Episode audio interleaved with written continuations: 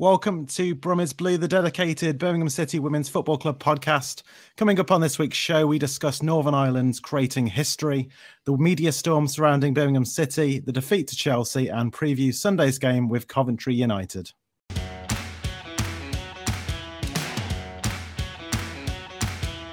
City have taken the lead.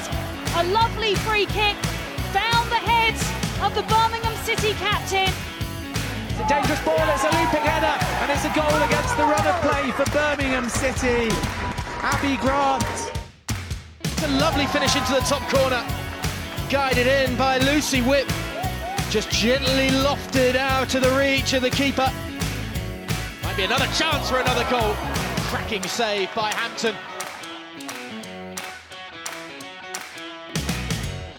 Welcome, everyone, once again, fresh from our Easter week off. We are back to talk all things Birmingham City women. If you're new to the show, don't forget to subscribe on YouTube. If you prefer the audio only version, you can also find the show on Spotify, Amazon Music, and everywhere else you can find podcasts. I'm Craig, and I'm joined as always by Kaz and Stacey.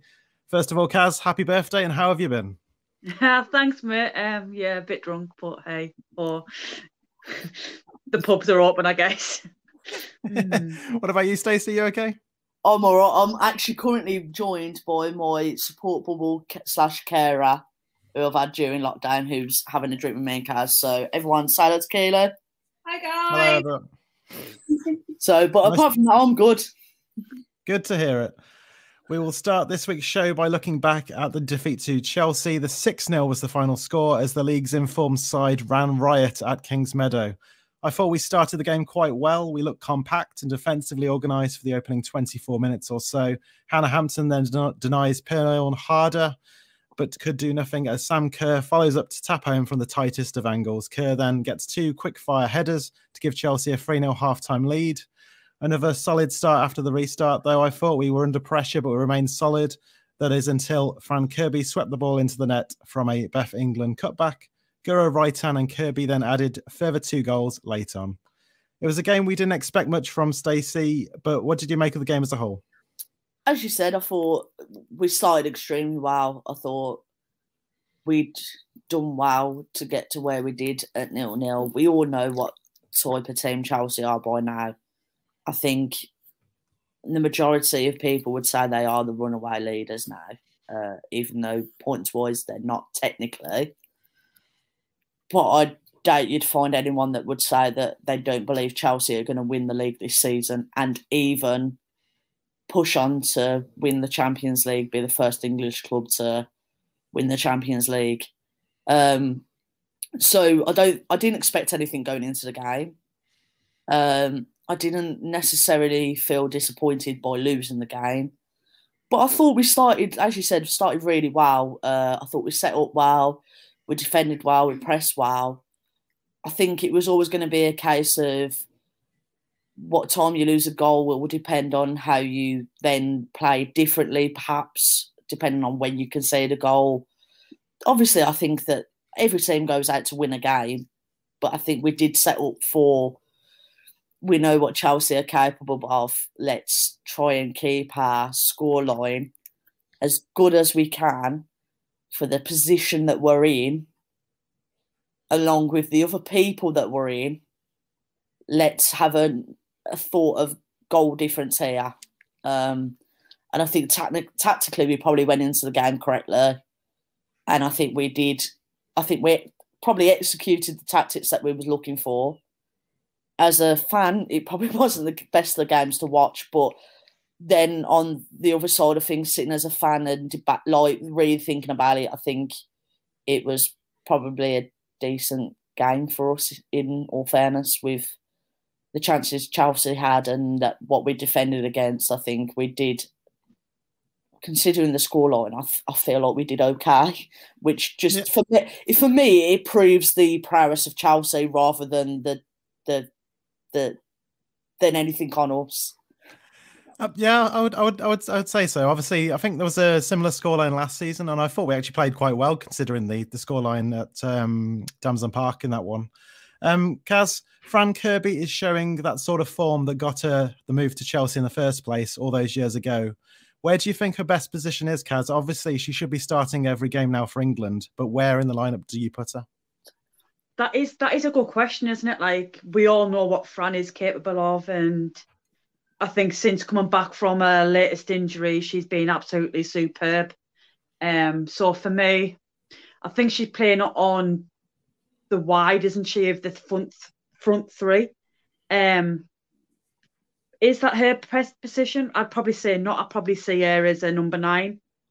Um, but with the attacking force that Chelsea have, um, I think any one of five players could play where Fran is and they'd still do a fantastic job. But I think Fran Kirby is the best player in the league this season, if not probably the best attacking player in Europe at the minute, in my opinion. And yeah, if if she doesn't get on the plane for Team GB or even getting the squad for the Euros next year, then I think it's a load of um, uh, banana skins. If, uh... I was going to say, I don't think you can say anything about the team GB because I think the majority of fans will sit here and go now and uh, go, who the hell do does she take? Because she clearly doesn't know about the England team, which we'll probably get onto shortly. Um, so if she doesn't know about that, how hell is she meant to know about the Wales team, the Scotland team, and the Northern Ireland team? But I'm sure we'll. Craig's looking at me as if to say we'll get onto that in a minute, Stace. So yeah, go on, Craig. What was you going to say next? No, that's all right. I think I think you're getting better better at segues than I am, to be honest. But um, in in terms of England, yeah, uh, Fran Kirby I think I agree with Kaz. I think as a nine, I think that's she, she's obviously different to the way Ellen White plays for England, so she'll be a different type of number nine for England. But with the likes of Lauren Hemp and Chloe Kelly in such good form on the wings, you want to have someone different in the mid in the middle uh, up front that's going to get the goals, and Fran Kirby certainly is that. And as we're on the subject of England, as Stacey said, um, Stacey, what did you make of Hege Riise's selections? Obviously, I'm still not a fan of Rachel Daly at, le- at fullback. No. I, I, don't know about you. Oh, don't get us started. Why is Rachel Daly's playing at fullback when she doesn't play there for a team? Like, first off, as as as I alluded to, she she clearly doesn't know the English game. Clearly, like I feel like she is basing her team selection on media presence. How let's let's just go to one key area. You've got goalkeepers. So she selected four goalkeepers, right? So that was um, Ellie Roebuck, Ellie Roebuck. Sandy Me, MacIver, yeah. Thank you. KB and Carly Telford, right? I get Ellie Roebuck. My my personal opinion at this present moment, she's the best English goalkeeper at the moment. Then you've got Carly Telford can someone please tell me the last time Carly Telford played two consecutive WSL uh, games? KB hasn't played a game in how many? Sandy, again, I'd probably say Sandy, up and coming English goalkeeper. She's done fantastic for Everton. I agree with her selection. Yeah, I get it. Right. That's never a penalty, sorry. And then And then you're like, okay, so they're the four you've taken. So what two are you going to play? You're going to play the two keepers that haven't played in the league since you've been appointed as England manager. So you clearly, and this was the quote she put out to the press, was something along the lines of, I want to see what they can do. The reason she wants to see what they can do is because she hasn't seen it in the league from my point of view, if you haven't seen it from the, them in the league, why are you even having the thought of considering them in contention for your squad? When you have the likes of Hannah Hampton, who's playing week in, week out, and I'd probably say at this present moment in time, the second English be- the best, the second best English goalkeeper in the league at this present time. You've got someone like Sophie Baggaley, who, yes, Bristol are not in the position that they would wish to be in, but Sophie has played every game, week in, week out, for how many years now? Yes, she has bad moments, but at times the reason she has bad moments is because you haven't got a great defence in front of you. If you're Ellie Roebuck, you know you've got nine times out of ten, you've got Lucy Bronze, Steph Houghton, X, X, X other people in front of you, you know you're having an easier time in goal than if you're sat in the Bristol goal. End of discussion. But Sophie and Hannah don't seem to even be getting on these radars. And it's like English goalkeepers in this league, let's be fair, you've got Anne's probably one of the best goalkeepers in this league, German. Then you look at Arsenal's goalkeeper, decent goalkeeper, not English. So I don't, it, it, it clearly, to me, it proved a point that she doesn't know the league if she doesn't know them two keepers women's football fans know what they're capable of. We know what Carly Telford can do. We know KB can do. They've done it for years. Do I think that at this point in time they're probably past it? And should we be looking at younger keepers? Yes. Because if you're England manager, because that's what she is, let's not go, well, she's an interim. I know she's an interim, but at the moment she's England manager who is taking an Olympic squad to the Olympics. She should know WSL football better than what she does if she's going to be taking a squad to the Olympics. Because how's she fairly going to pick people? Because in my opinion, if you don't know the league, you can't pick fairly. We want to be taking the best players that we possibly can. Because as Great Britain, we want a gold medal. We want to do one over the Americans. We want to do one over in calendar. Japanese, the Brazilians, like that's what we want. All of us as football fans will go, we want the women to win a gold medal. I can't see how we're going to win a gold medal being led by someone who doesn't know the players. So there you go. There's another. There's another one for you, Chris. Sorry, Craig. Craig, but yeah. yes, I, I I can see where you're coming from. Obviously, I was listening to the Man United podcast a bit earlier on before our show, and I asked the question if they thought Hayley Ladd would go to the Team GB, and they don't think that she's playing well enough and getting in the team enough to go, which is a real shame considering what we know she's capable of but in don't the position. You think, though, that Hayley Ladd is probably one of Wales' best players in that position? I, think I think what they said is obviously Sophie Ingle is a similar position to her, and she's probably going to get picked given the small size of squad that they can take to the Olympics. But it, it would be a shame if she doesn't go because I think she's more than capable of being that player alongside Keira Walsh. If you need two defensive players in a in a game against America, for example, those two would well work well together. I, I do think Craig, though, it's going to be interesting in what percentage that it's get picked over because obviously you've also got the likes of a few England players that could play that position. You've got a couple of Scottish players that, and it, it's going to be such an interesting time when the uh, the teams actually announced and picked. As I think we've all got our own opinions of who should go and who shouldn't, but um, it's I I can't see Hayley getting in. If it was up to me, I probably would throw Hayley in there. But yeah, no, from, from uh, what I can gather, she's been dealing with some injuries recently, so that might that might put her out of contention mm. anyway. So it, it's unfortunate. And get, getting back onto England, it's two defeats for England against France and Canada, which shows to me that England is still way off where they want to be. Playing our best players in their best positions would be a great start, though. As as we alluded to, Rachel Daly is a striker for Houston Dash, and they won the NWSL Challenge Cup last year on the back of that performance of her being up front leading the line. And England also have the problem that they have Steph Hall, uh, Steph Houghton, uh, Steph Houghton. I got go right the first time. Isn't in the team. They look like they can't function as a defensive unit. And given that Kaz that she's going to eventually retire in the, the next few years, they've got to organize that backline better if they're going to play without her because she's not going to be there forever. And in your opinion, who do you think is that person to make that defensive backline more solid? You're really asking me that question. Who who do I think is going to be the backline when Steph Houghton retires. Go on, Kat. Sing it. Sing it. Sing it. Sing it. Sing it. Sing it. Aoife Mannion, she's better than Steph. Um, so I think Aoife could potentially be long term. Yeah, same. Yeah. Long term. One, obviously, once she's fully recovered from her ACL, obviously not at this precise moment in time because I think she's only played what one game of ninety minutes. Um, yeah.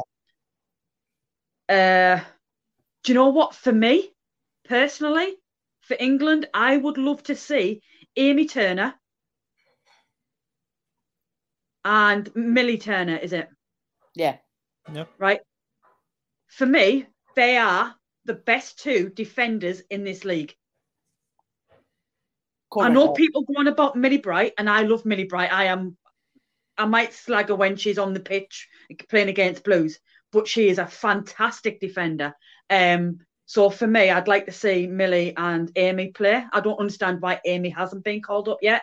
Um, as for left back, right back, I think people are going to probably slate me here because I think Lucy Bronze is not the player Amy, has, can we just say Amy has been playing at right back for Man United majority of the season rather than centre back. It's my turn to speak, so shut up. Right. So yes, boss.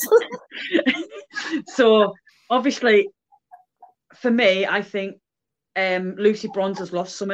She's lost a pace going out to France. Um, am I saying she's a bad defender? No, but I don't know who you're going to get to play the other side of the pitch because for me, Demi Stokes, not good enough. Alex Greenwood, not good enough. Um, I do. I do feel I, like that left back position is is, a, is an area we need to look at, which we don't really have that much um, experience why are in that position. Not looking at obviously. Jess Carter?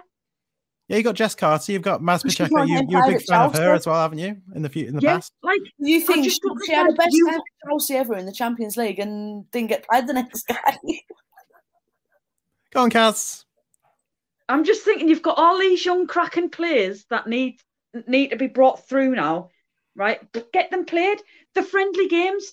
We don't we don't need to know. I'm not being funny. We don't need to know what Jill Scott looks like in midfield we know what Jill's capable of. We don't need to see Carly Telford. We don't need to see KB.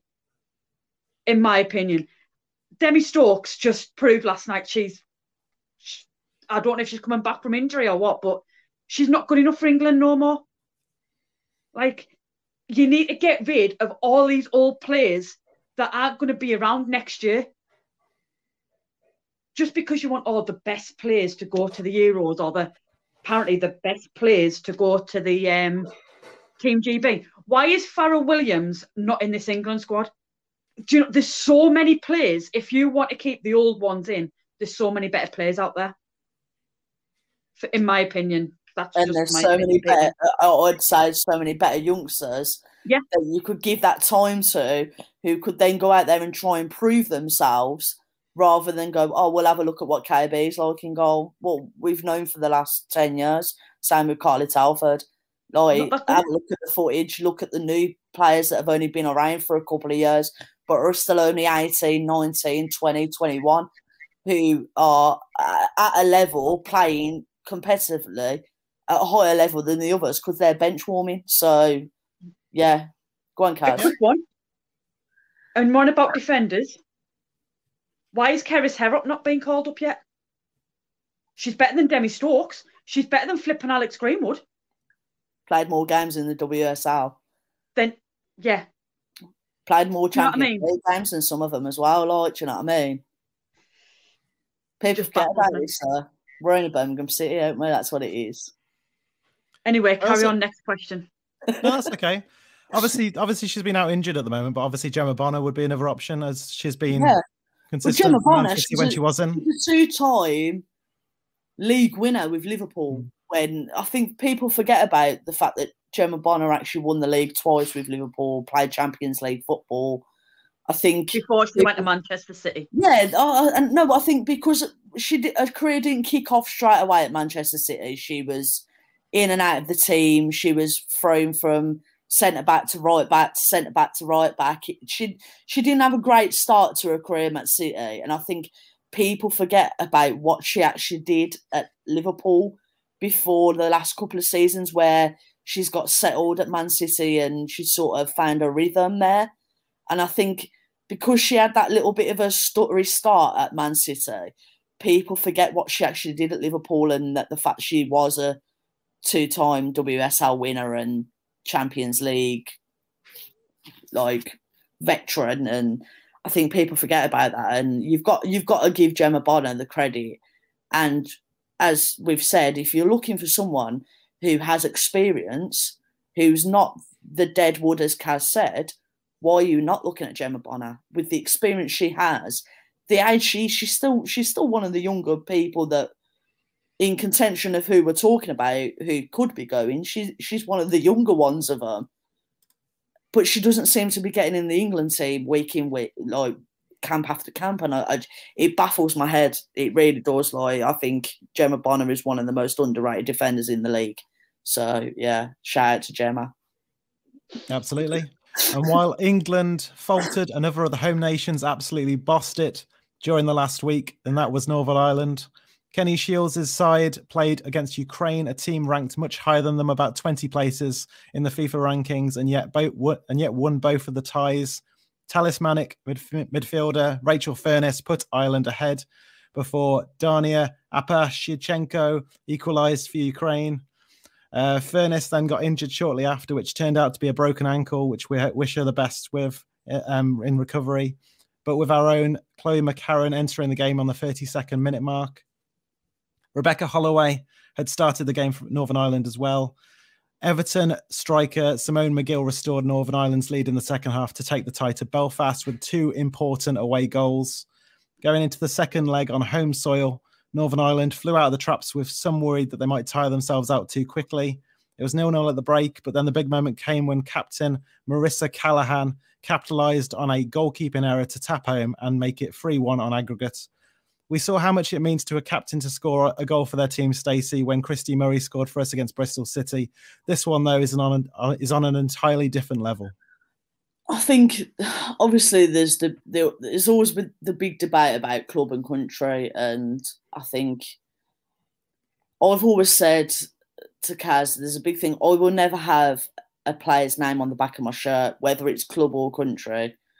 And I think the main reason with country is because throughout English history, no one ever keeps a number from game to game, regardless of men or women. It's not like they have a set number and that's their number for the, the whole time they play for England. But I think, um, especially club, I was brought up with players come and go. It's about the badge on the front of the shirt. So, uh, yeah, it, it's um, sorry it's just kicked off on BT Sport and I've completely lost my train of thought because it was Jude Bellingham got pushed. So shout, shout out to the Blues fans. I saw Jude Bellingham got pushed and forgot where I was going with, with the whole train of thought. What was the question again, Craig? I'm really so, right. Basically, right, he's asking, right, what it meant to the Irish to score. And we've seen how oh, passionate yeah. Christie Murray is when she scored against so basically, what he's saying is, yeah, because because the captain of Northern Ireland scored the goal, which effectively took them to the Euros. That's what I'm saying. Yeah. For, for the majority of people, your country means more than club, which is what I was trying to get to before uh, Jude Bellingham was pushed in the Champions League. Um, club clubs clubs are different thing to country. Like, every, I think every kid, not even football kids, like I'm talking every kid dreamed of playing for the country. like they did, like, and then obviously once you get into football and you the further you get into you as you progress for the age levels, I think one of the one of the main things is always I want to score that goal for my country. Like it's Cassie's just laughing and really stop. Right. Oh, I think they had a great time. I think, I, I, think I think we all get your point, uh, Stacey. Obviously, it's, it's, it's a great. Laughing at me. I'm glad you do because I haven't got a clue what she's talking about. She, she's saying it means more when you score for your country, and we all dreamed Thank of scoring for our country when we were younger, right? Yeah, I get that. And yeah, every, everyone grows up of like if you don't dream, like let's be fair, if you want to be a professional footballer, you have to be professional about it. Whether you're playing against the team you support or not. When it's you playing for your country, that's it. You're playing for your country. You wear your heart on your sleeve. It's a complete, for me, international football compared to club football is a completely different ball game. Completely. Yeah. Emotions are different. The way fans act dif- are different. So I think for this, to score for your country in a game where you you only needed a draw to qualify for you for your first ever major tournament to score what you know in the back of your head, if you can keep this defence solid now, is the winning goal to take your club to the first ever international major tournament. She would have been like on cloud nine. She'll be on cloud nine now. What we're on about would have been. She'll still be buzzing now.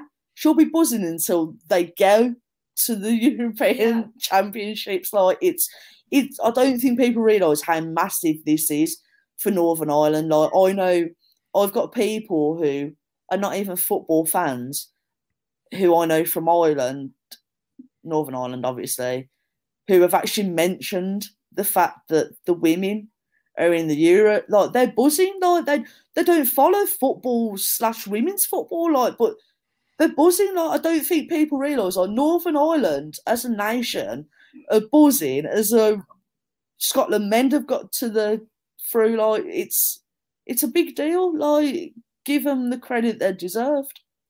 Yeah, absolutely. It's obviously um, the manager Kenny Shiels said after the game it was probably the, one of the biggest achievements of sport in Northern Ireland or even in the UK. It's it, you're taking a team which is mostly amateur players and you've got them to a major European competition.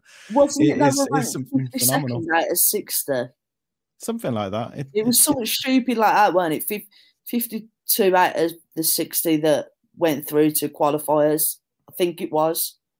Correct. Something like that. 40 I think, I think the 49th out of 53 or something like that. Yeah, I, think I think I saw somewhere on an Irish podcast earlier that um, it's the second smallest nation to ever make a European Championship. So it's, I know they're the lowest ranked team to go through. Yeah, so that as well. Yeah, yeah, it's, it's phenomenal. As uh, in in terms of the game, Ukraine then needed two goals after that goal to take it to extra time, but they were clearly rattled by that, and the pressure paid off for Northern Ireland. The underdogs were in full, fully in the driving seat, and it showed when Nat- Natia Pantsulaia committed one of the most cynical red cards I've ever seen in the history of football. Sarah Robson, current Durham and former Sunderland player, rolled back the years. The 33 year old went on a run up on the goal. She found a second win from somewhere, and the Ukrainian defender goes diagonally across the pitch to shoulder blocker. The funny thing is, the player actively had to run past the ball to take her out. Seek it out if you haven't seen it. Proper shithousery. And she was walking towards the tunnel before the referee even branded the card, which I love. When when players know that they're going to get a red card, they just don't even look back. And uh, it was it was phenomenal. But then Nadene Caldwell then scored an injury time second to make it 4 1 on aggregate and seal Northern Ireland's place in their first major tournament, as we mentioned. They will play in the European Championships in England next year. Absolutely superb for everyone involved. Stacey, we haven't seen much of Chloe McCarron for the Blues so far this season, but she seems to be one of the first names on the Irish team sheet. That must give her a lot of confidence, um, play, play, getting to play week in week out for a, a nation like this, and then to get to a major tournament as well. Oh yeah, I think, I think with Chloe, it's it's a bit it's it's hard. It it must be hard for her. She's a baby, and she's tried to move to England in the middle of a pandemic and I think that must be hard for her. And I think, I think uh, the best you've seen of Chloe is in an Ireland shirt. Like I remember talking about her when we first signed her, and saying that I vaguely remember her playing for Northern Ireland, and thought she was okay. And if I'm being perfectly honest, I don't think we've seen that Chloe in a blue shirt. And then watching the other night, I thought, oh, she's playing really well again. And in the the only thing I can come up with is that she's a young girl. It's probably been hard for her moving to a different country.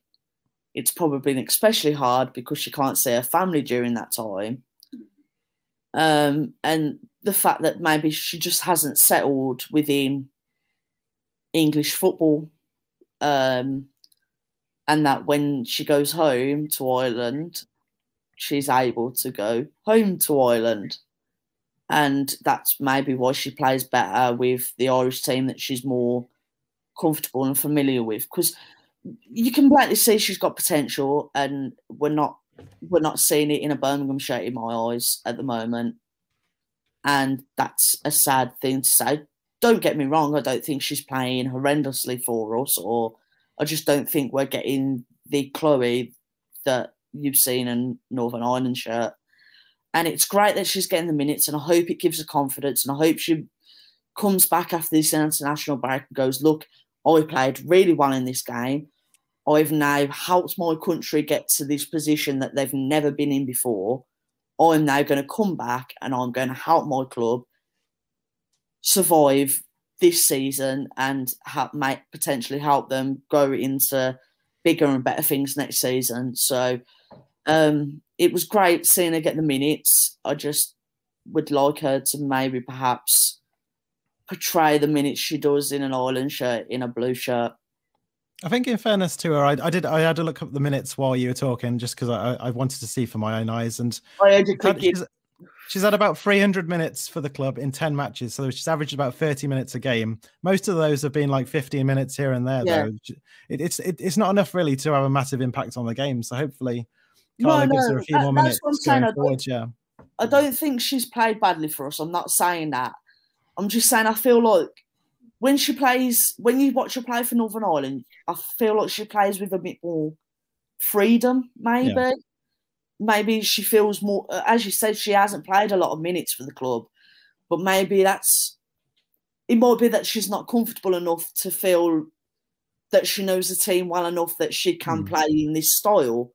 Or because we all know the ability's there, it's blatantly obvious that the ability's there.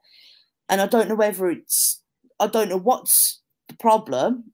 But at the moment, I feel like she's maybe not reaching the potential that I would like her to reach. It's probably me being having high expectations from watching her from before she played for us and just wishing that she'd potentially bring the performances I see for her against when she's playing for her home nation rather than for us and bring hope.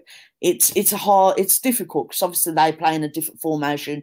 She's playing with different types of players, but um, I just I, I, I think in the way I, would like to see more from her in a blue shirt, and that's not being saying she's not performing for us. I just I, w- I would personally like to see more. Yeah, I would I would agree. I think we, we would want to see more of her going forward. And and Kaz, let's talk about Bex Holloway, someone who is playing their second and third cap for their country. And both games are career defining moments, helping your country reach a first major tournament.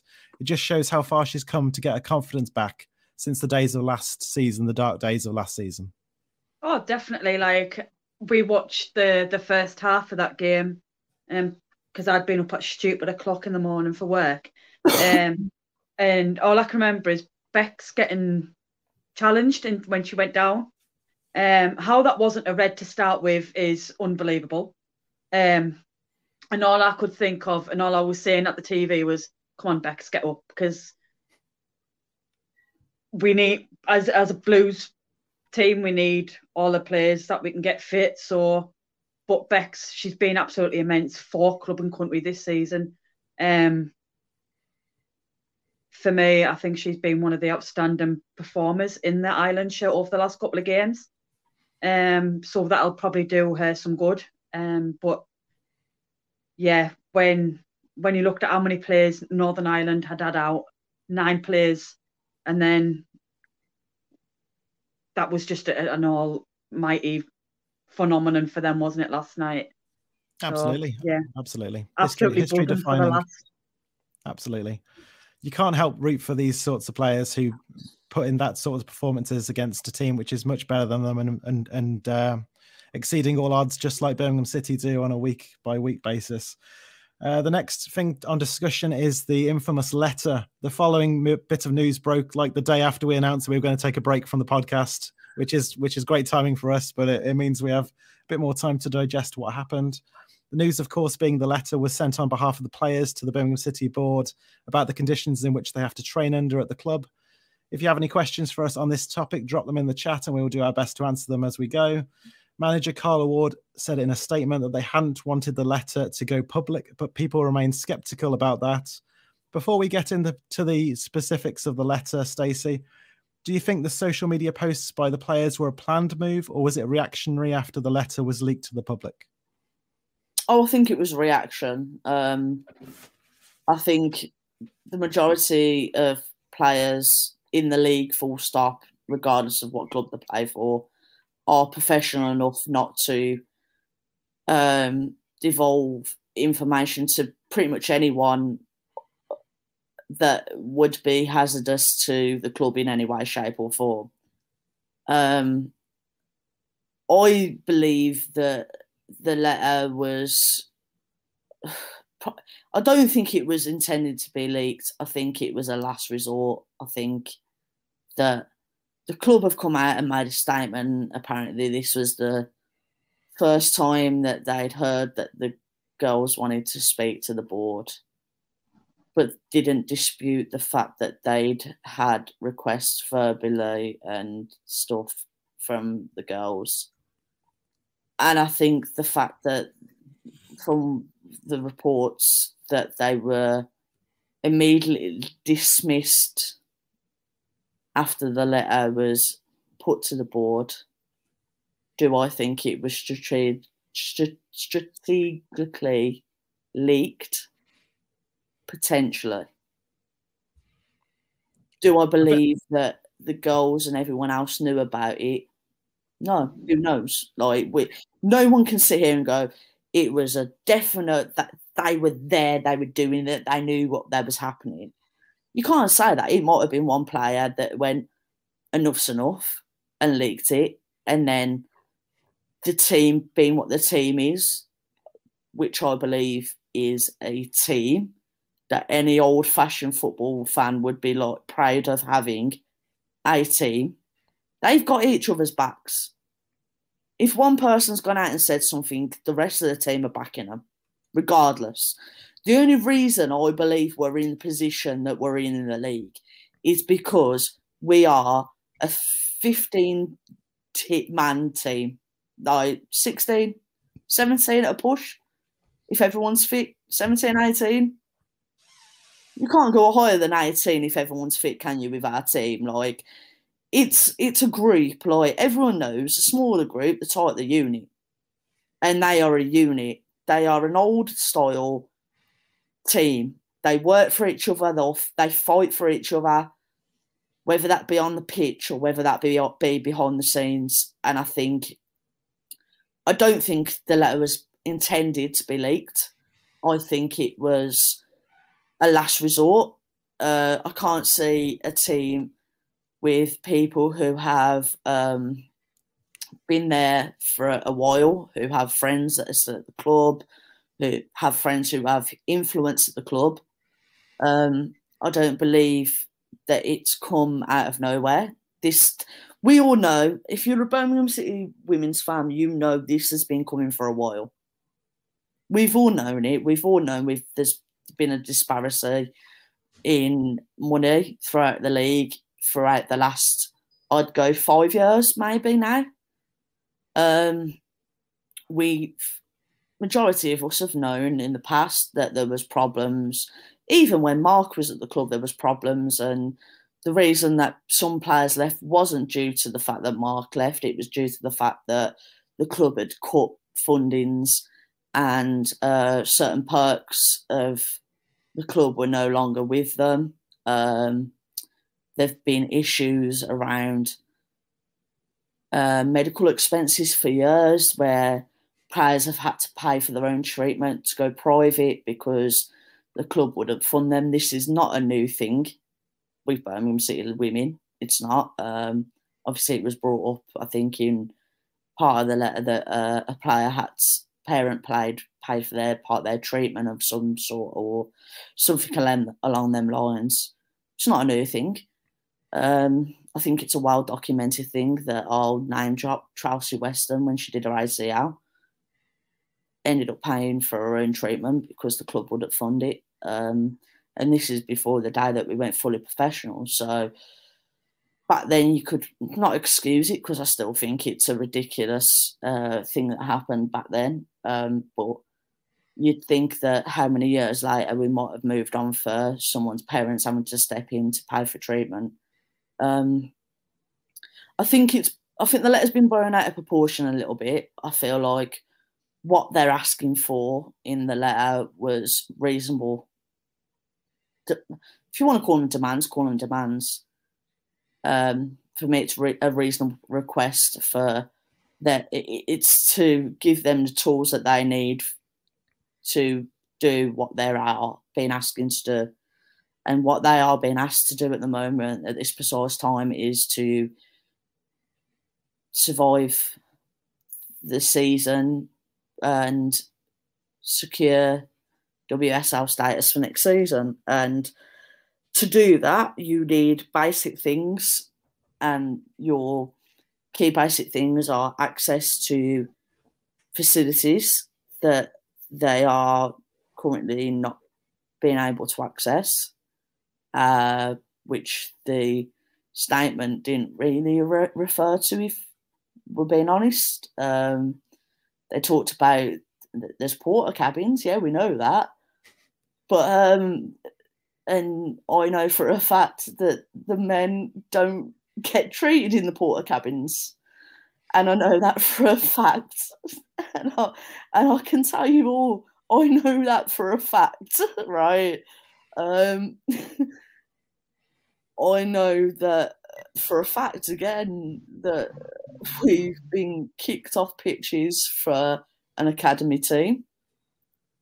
Um, which let's be fair can can be a bit slightly insulting when you're being asked to leave an area where you were hoping to be in that time for um, a academy team that are not actually playing in a league at the moment because it was suspended. Um, it's I'm not going to sit here and go it's sexist and all that jazz because I feel like if you try and pull out the sexist card, it's it's deemed as oh, it's just because you're women.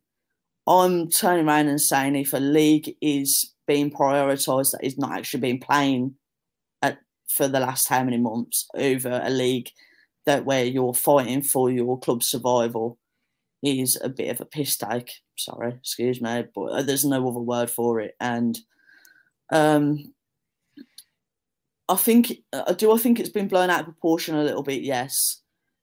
Um, I'm not even going to go on to the wages side of things because it, there's until there's clarity on either way, shape, or form. But I know roughly what so certain players are on, um, and it's not what some people think it might be. Um,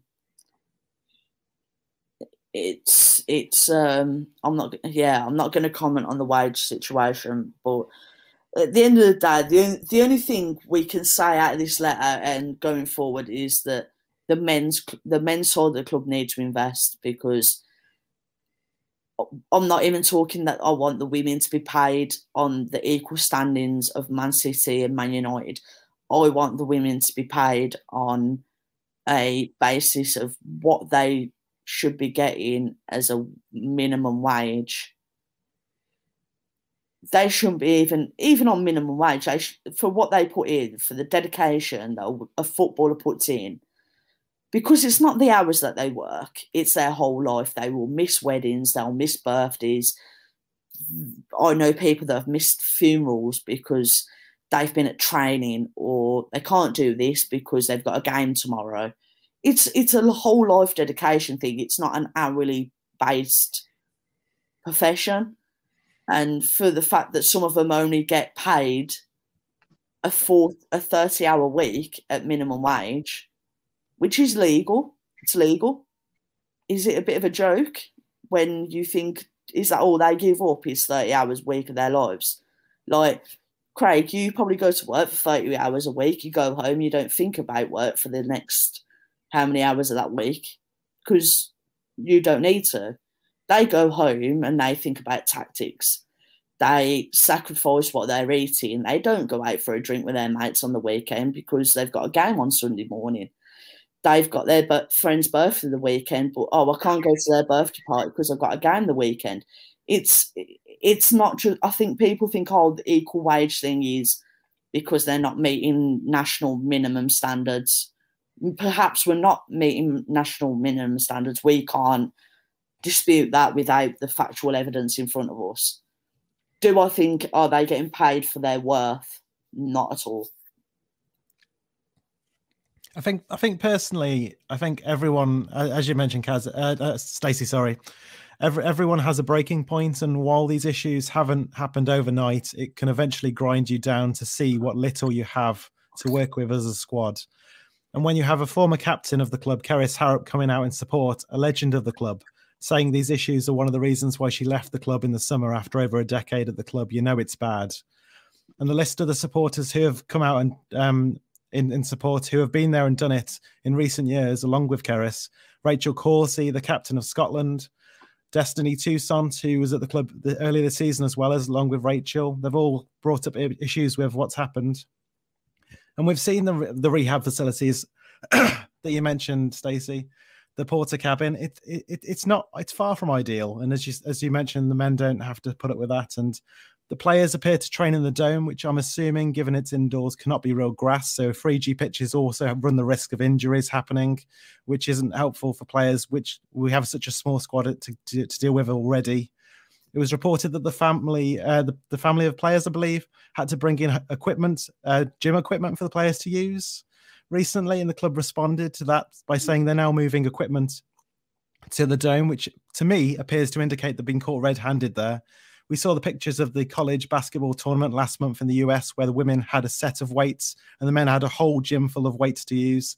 On the back of that, we see our club didn't think to share some of their equipment with the women's team until they get backlash because they haven't been doing it, which simply isn't good enough. And this one club ethos they preach grinds at me. It has done ever since the women's club became a bigger part of the men's setup. Show us you care about the women's team, don't tell us. Empty words mean nothing, and I think that's why this has finally come to a head. Am I wrong to say the one club ethos rings hollow, Stacey? Not at all. Like as you said, the the uh, as you referred to, then the women's basketball team at least had a photo of gym equipment to post. Um, we we had a Portakabin with with a, an old rickety bench. Um, so it, it kind of the, the world was in uproar at the disparity between the American basketball teams and I feel like we're in a small comparison to the point where it's like, oh, you've got that. That would be great if we had that. Um, it's the one I feel is that I feel we've been on a, a decline since the one club ethos come in, and I feel like the men's side of the club is being run badly. And if the men's side of the club is being run badly, um, then the women's side hasn't got a chance. And it's a sad thing to say. As a Birmingham fan, like I've been a Birmingham fan my whole life. I'm blue through and through, men, women, whatever. I've followed the women for years. I've followed the men my whole life. And it's a sad day for a fan to sit here and be like, I genuinely worry for the status of the women's team on a whole. And um, yeah, it's it's not a nice place to be in, but that's uh, where I'm at at the moment. So, yeah. Yeah, as you say, um, the club released a statement after the letter leaked, and I have read it and picked out a few of the key points. They acknowledged the letter was real, claimed the media reports weren't entirely accurate, admitted there were still challenges to ad- accommodating all the teams at the training centre, claimed due to go, uh, government government restrictions, the women's team couldn't access a local hotel gym, which they usually use. They don't see staying overnight as a necessary expense due to the geographical proximity of the club to the most sides, i.e., that we're located in the Midlands, the middle of everywhere. The club also goes on to commit to having the women's team. This is the big one at St Andrews if Blues stay up this season. Stacey, as someone who often goes to St Andrews to watch the men's side, what did you make of this carrot of sorts to play the women's team uh, games there next season? Um, I'm trying not to swear, but right. it's bollocks. right. So the majority of Birmingham fans who don't follow the women's game are not women's football fans who see things like the letter on Twitter and see the scores, who, in good faith as a Birmingham fan, like when things like the letter come out, will stand up for the women because they are blue through and through, and it's even though they don't follow them, the women, so I will stick up for the women. I'm against the board, which, let's be fair, 99.9% of Birmingham fans are against the board and want them out. So, but then 98% of the people are not going to come to St Andrews to watch the women play. They'll stick up for them on Twitter and other social media platforms, but they're not going to come and watch them play at St Andrews. It's not going to happen. Playing at St Andrews, you will lose a certain amount of following that would have gone to Solihull Moors to follow the women because they have been Birmingham City women's fans, but they are not fans of the men's football team. So they feel that the connection is lost. I mean, there's I know some Birmingham City women's fans that are Villa men's fans, and the reason that they follow Birmingham City women is because they followed them for the last 15 years before the WSL was even in existence and Villa didn't have a team. So they wanted to follow women's football and decided to follow Birmingham. They will not go to sit and watch a Birmingham team at St Andrews. Might go and watch them on an away game, but they will. They, they can't do it. Though they're Villa men's fans through and through. They won't go and see it at uh, their rivals' team ground just to watch the women. You've then got fans who will feel like they're losing a certain atmosphere, presence of what we feel the women's game is about by going to a dead St Andrews because it's a it's a old school ground that is only atmospheric if it's full. And I've been to men's games where it hasn't been full and it's like going into a f- graveyard. We've played there in the past as a women's team as a treat. Um, and it's been crap every time. I, have never, I've never enjoyed us playing at St Andrews. When we first played there, it was a privilege. I've never been a fan of it, and um, I will never be a fan of it. And I think you will lose a lot of supporters by them moving to St Andrews. Yeah, I think I think also with that you got the case of the women's team, as you mentioned, they they never play the best football there. Even when we had one of our best teams a couple of seasons ago, we didn't play very well. And even when we did play well, one of the seasons the, the pitch was bone dry because the, the groundskeepers had gone on holiday and it was pretty much a beach yeah. by the time that we went on played it. That's not fair either to that to the players who could get injured on that sort of pitch. And oh, it sounds I, horrible, but I still I'd, I'd say casual say pitch is too big for us. I was, I was going to get onto that. Obviously, our game our game works better with a smaller pitch where we can congest the space yeah. and break away to attack. And if you move, if you move to St Andrews, you, are going to need to completely change the way we play to make the most of the extra space. But that, the thing and, is, if you're changing the way you play, you're going to need to change your personnel. To change personnel, you're going to need finance from the board, which is it's a big it's a big circle, and it's sort of the thing. The thing for me is it it comes about the point of what has been a discussion for a while as if as in do as a women's team do you make the dimensions of the pitch perhaps a goal smaller to make the game more enjoyable to watch? Because let's be fair as any blues fan ever gone or any women's football fan ever gone and watched the team play on a full size big big men's pitch like one of the biggest full size regulation pitches you can have and genuinely say they've enjoyed watching a game. Like even when you look at past Wembley games, finals in FA Cups, and you're like, oh yeah, but they battered them this much. It's like yeah, but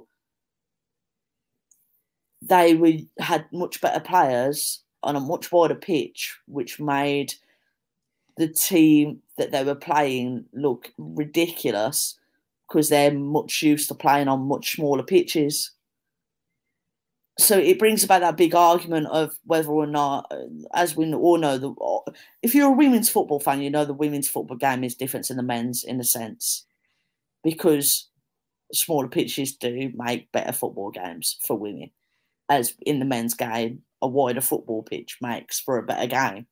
So, yeah, it's hard. It is. It is hard. And Kaz, in, in terms of the letter as a whole, in, in terms, hello, you've been sitting, you've been sitting patiently there, and I, I appreciate that, Kaz. Um, obviously, the club released that statement, but they didn't really apologise at all in that statement. Do you think that was a mistake not to apologise for the things that have happened? Oh, do you know what? I think the board can just go and do one, can't they? Because you know what what they're coming out with is a load of yeah bollocks. Like, why all of a sudden are we going to be playing at St Andrews? We, we're not asked, we're not bothered about that. We want to know that the players are getting paid properly. We want to know that the players have got the right equipment. We want to know that the players are getting the right food into them. I'm not asked about next season. I couldn't care less if they're playing at St Andrews next season because, like Stacey said, you're going to lose a lot of those fans going there. So what's what's what is the point about talking about that? Um, so yeah, uh, for me, it's just ignored everything that's on the thing and put put basically like, oh, it doesn't really matter about the letter. We're, we're going to go and play at St Andrews next season, whether we, if we stay up. Yeah, it, it does feel a bit like a smokescreen to try and uh, divert, divert attention away from the other issues. And um, what what happens to the to the club now, Stacey, between now and the next season? What what do you think they have to do to make players ready to commit to the to new contracts? Because I don't think at the moment anyone would want to sign a contract with the conditions they have to put up with. Not being funny. Hang on. Would you sign a new contract if it was put in front of you? That's what that's what I'm saying. What what what does the club need to do from this point on to make players change their minds? this is the thing, is it? Like, I, I, on one hand, I can see where the club's com- coming from. Both the men and the women are still technically fighting for survival. So, therefore, at this present moment in time, you can't talk about budgets and X, Y, and Z. If as a fan, which you're gonna, you're gonna look at it from positive all angles. Um, if the men stay up and the women stay up, I think perhaps this year has been a spotlight on the club of this isn't working with the men. Maybe this is this board members or this hopefully this CEO is not working this path we've gone down for a while is not working. Uh, the, the women were in this such of a bad situation. We don't want to ha- that happen again. And uh, as a fan, I'm sat going, right, I hope they both stay up and hope they invest. And it's a hope. Do I think it's going to happen? I think that, that we're both going to stay up, um, especially at, at this at this moment of broadcast. Stacey believes that both Birmingham City men and Birmingham City women will stay up. Um, but do I think the board will invest in both clubs? No. And I think, it's, I, I, I feel like if the men don't invest, we will be very much left behind. And that's sad. Absolutely. And there is obviously going to be an influx of money next season from the Bar- the Barclays deal and also the new TV deal. And Birmingham City women could become somewhat self sufficient because of that. But we wouldn't be world beaters, and you probably get just enough to get by again. It's it's, it's also.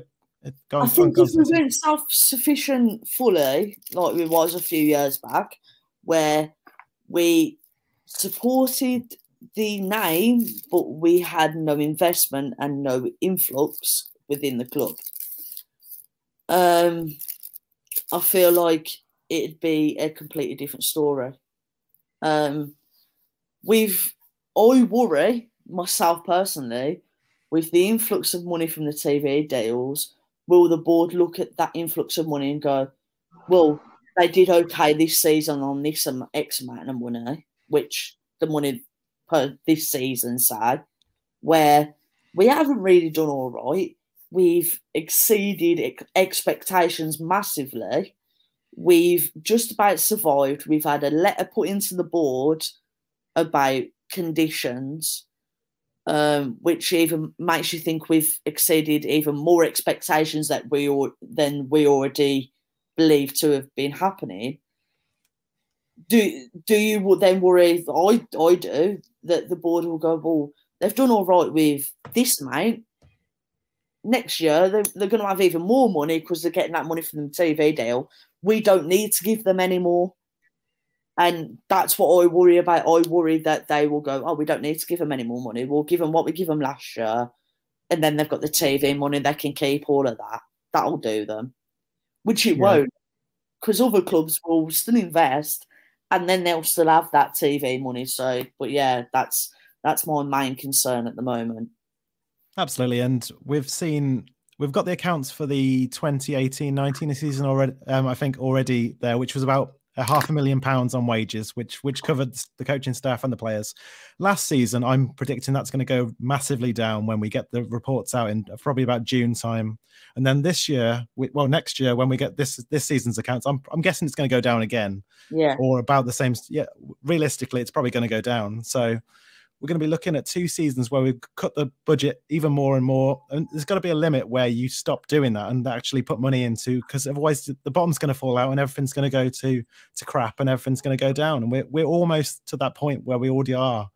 And it's it's really unfortunate that we're in this position. And it's quite sad um, that we're in the year where we're celebrating 10 years of the WSL, the Women's Super League, and that we're having to talk about inadequate working conditions for our players and it's, it's just it's just a sad situation. And on a, on a brighter note, we're back to a bit of football this weekend. Next up for Birmingham City is Coventry United, a women's uh, where am I looking? A women's championship side that will be buzzing after fighting off relegation of their own with a win over Blackburn last time out.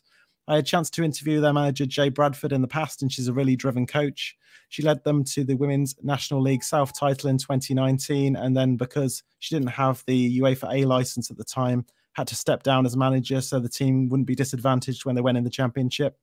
Bradford was then allowed on the course later uh, recently over the last past last year and was restored to manager after a replacement didn't work out. There are a number of former Blues players at Coventry, some perhaps before their time, as fans, uh, before Blues fans might know. Sue Wood, Keely Davis, and Destiny Toussaint have all featured for Blues in the past. Goalkeeper Sue Wood has been a part of the Coventry setup for a long time now, but before that, she made 87 appearances for Birmingham City. I'm a big fan of Coventry and what they do as a club, and I'm glad to see they weren't relegated from the Championship this season. In fact, it was former Blue Keely Davis with the goal that sealed their survival last time out. What do you expect from this game, Kaz? It's a game that Coventry have nothing to lose, and Blues will have everything they have to do to secure the win. We played a pre-season friendly against Coventry a few few months back, um, and we give all the people that were coming back from injury. So I'm probably guessing that's roughly what it's going to be like again. Um, Sunday, I don't think. I think Carla wants to go up there and win it, but I think she has one eye on the table in the league. Um, yeah, that's basically it. Because I'm not really bothered about the FA Cup. I couldn't care less if we got to the final because at the end of the day, for me, I want to secure safety in the WSL. And if that yep. means losing a game against Coventry to keep our best players fully fit for Man City the following week, then I'd rather do that. Yeah, absolutely. I, I think it I do have every faith in our players, by the way, that we could beat Coventry. I just, you know. Oh no, no, no doubt about that, Kaz.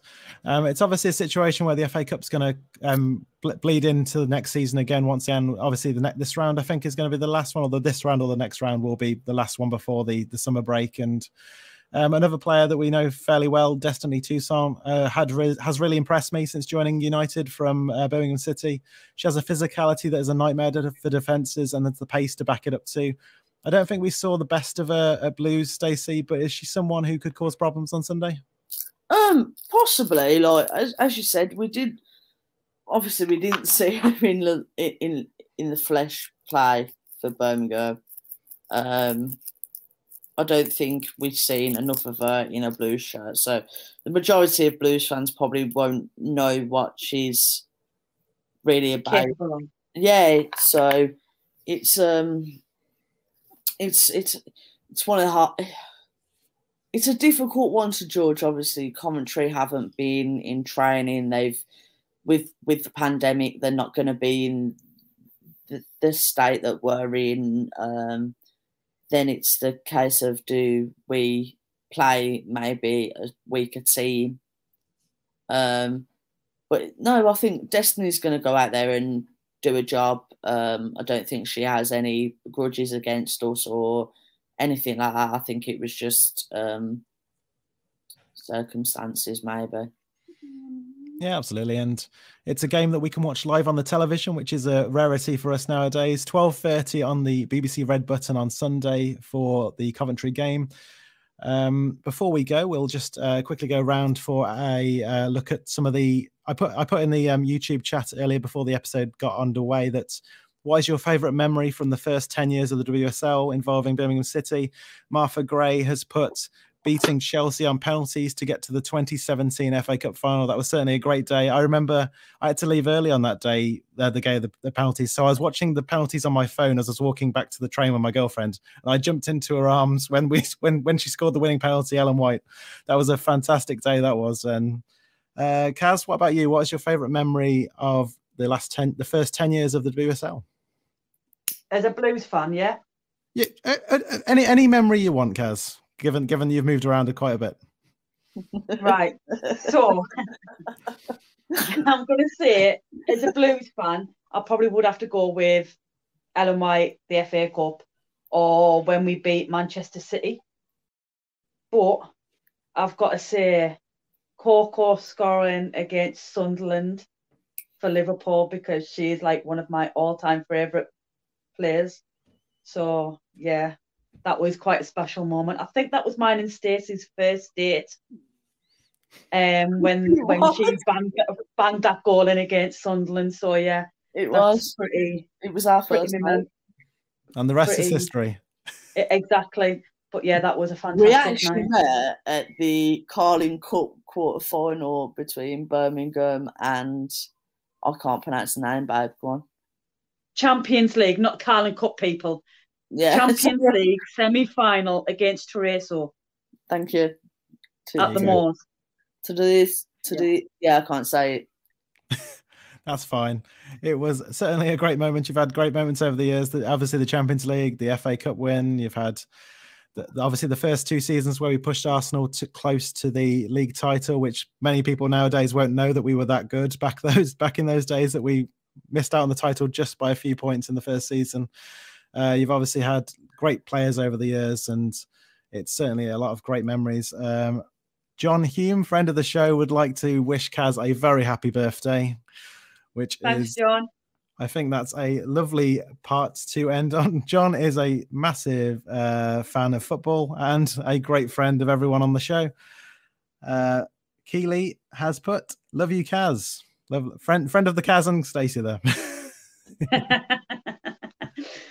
I have a question for the pair of you before the show ends. Go on then. Okay. Right. He's one, and I want people's comments as well if you can. Do yeah, we think free. Carla Ward is going to be manager of the Blues next season, or do you think she's going to go? You're very you're very mean putting this question to us now. Apart well, I haven't had a chance to speak, you see, because Stacey's been taking all the limelight on my birthday. so, I you know, ideally, I, I would, I would, I would like to wait until we, we, we at the end of the season. When, but um, I, uh, I, it, it, if, if Liverpool announce a manager before the end of the season, I will say yes, she'll be there next season. If they don't, then I'll be worried. Uh, I'll say that.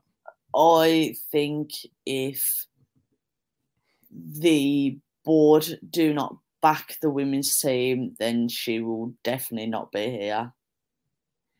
But I think the Liverpool job would probably potentially be a great job for her.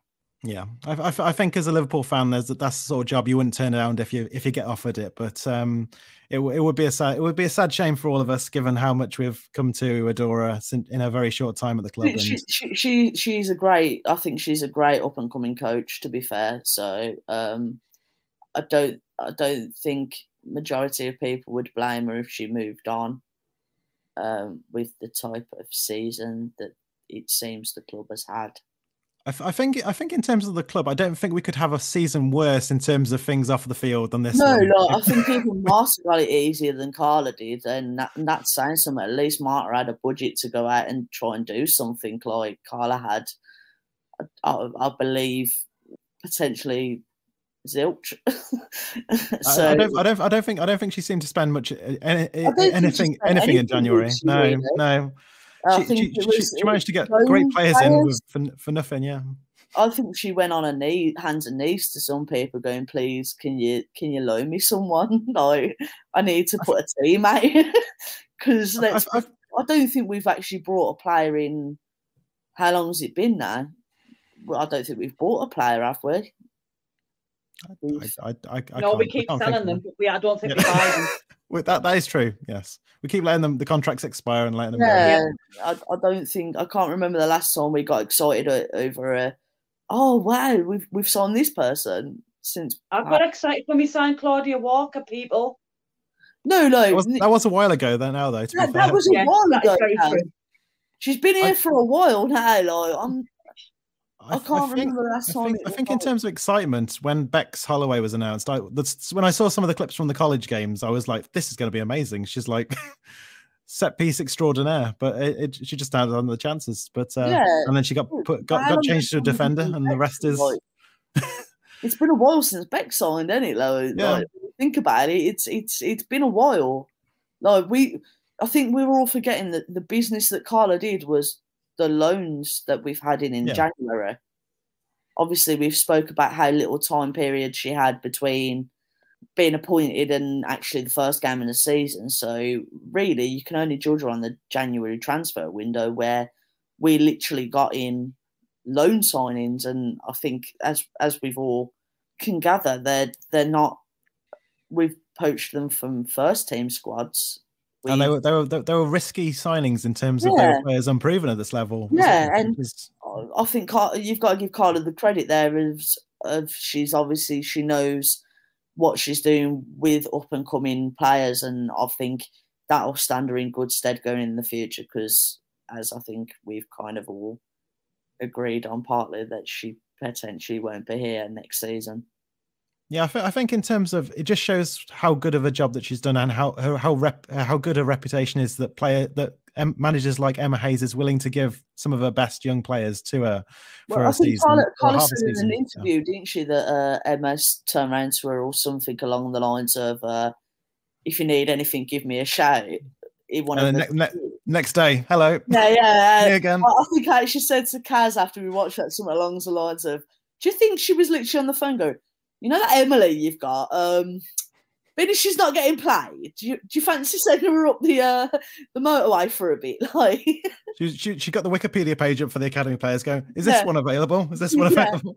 Yeah. This one seems all right. She's only 17. Do you need her? No. Can we have her? Why not? Just ask. What about you? What about you, Kaz? We'll flip the question back on you. Kaz hey. doesn't know the question because she's been watching the highlights of the Champions League game at half time. My head's saying yes, my heart's saying no. I just think the way the club's being run at the minute, um, I don't think I'd want to basically work there if if it's run the way it is being run.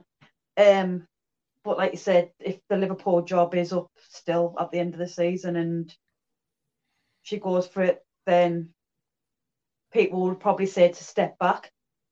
Obviously, being in the champion, being a manager in the championship, and then she's gone to the WSL, and then if she goes to Liverpool, she'd be like going back to the championship.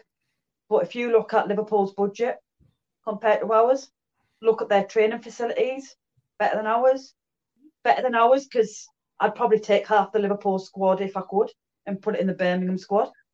So it's it's a hard one. Like I'd like to say she'd be here next season because, like you said, what she's done for us this season's been phenomenal. Like she's made a few fans fall back in love with the game. I will be generally heartbroken if she does go. Just putting that out there, because I think if it wasn't for Carla this season, I wouldn't be watching women's football.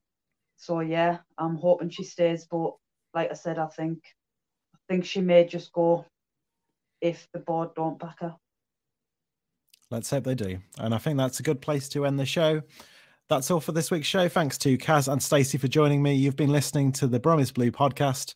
Don't forget to follow the show on Twitter and Facebook at Brum Blue.